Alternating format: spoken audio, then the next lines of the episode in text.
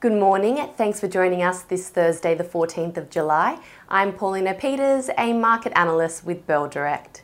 Well, our local market ended yesterday's session higher, rising 0.2%, despite mining and energy stocks coming under pressure off the back of subdued commodity and metal prices.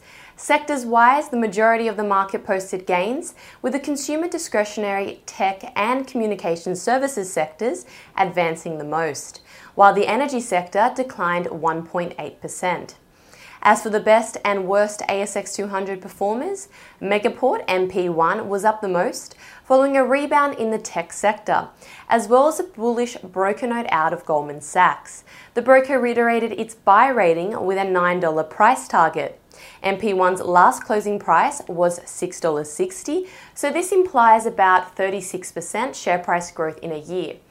Qantas's share price also took off yesterday, lifting 4.3%.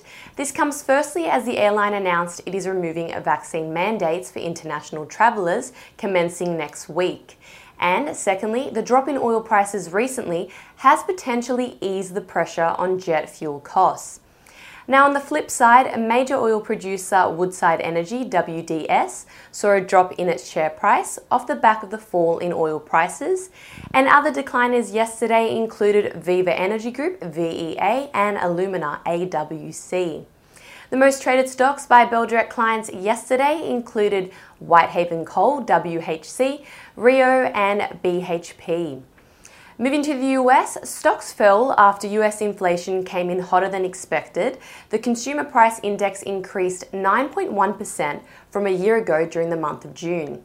This was above the 8.8% expected, so this inflation reading could push the Federal Reserve into an even more aggressive position at its next meeting later this month. So as for the major benchmarks, the Dow shed 200 points, the S&P 500 fell 0.5%, and the Nasdaq was down 0.2%. Moving to our market today, the SPI futures are suggesting our market will open slightly lower, down 0.06%. Economic news wise, the unemployment rate for June will be released today at 11:30 a.m. Australian Eastern Standard Time. It is estimated that 35,000 jobs were added to the local economy last month, which is potentially enough to see the unemployment rate ease to a low of 3.8%. Now, this depends, however, on the workforce participation rate, which is expected to drop to 66.5%. Moving to commodities, oil prices edged slightly higher after their recent sell off. The gold price rebounded as the US dollar retreated, and the spot iron ore price trades 4% lower at US $107 a tonne. Watch Auckland International Airport today, AIA, and Netwealth Group, NWL, today. AIA will be giving an update on its monthly traffic, while NWL will be providing a June quarter update. Lastly, Botala Energy will be debuting on the ASX today. It's an Australian energy company focused on exploration and development opportunities for natural gas and renewables in Botswana, and it'll be trading under the ticker code BTE. Now let's end with some trading ideas for your consideration.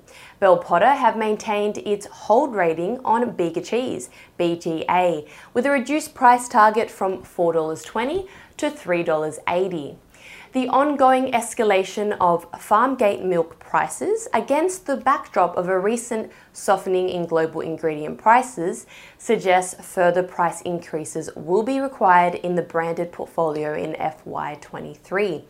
Now, at its current share price of $3.55, this implies 7% share price growth in a year which doesn't meet the 15% capital growth benchmark for Bell Potter to give BGA a buy rating.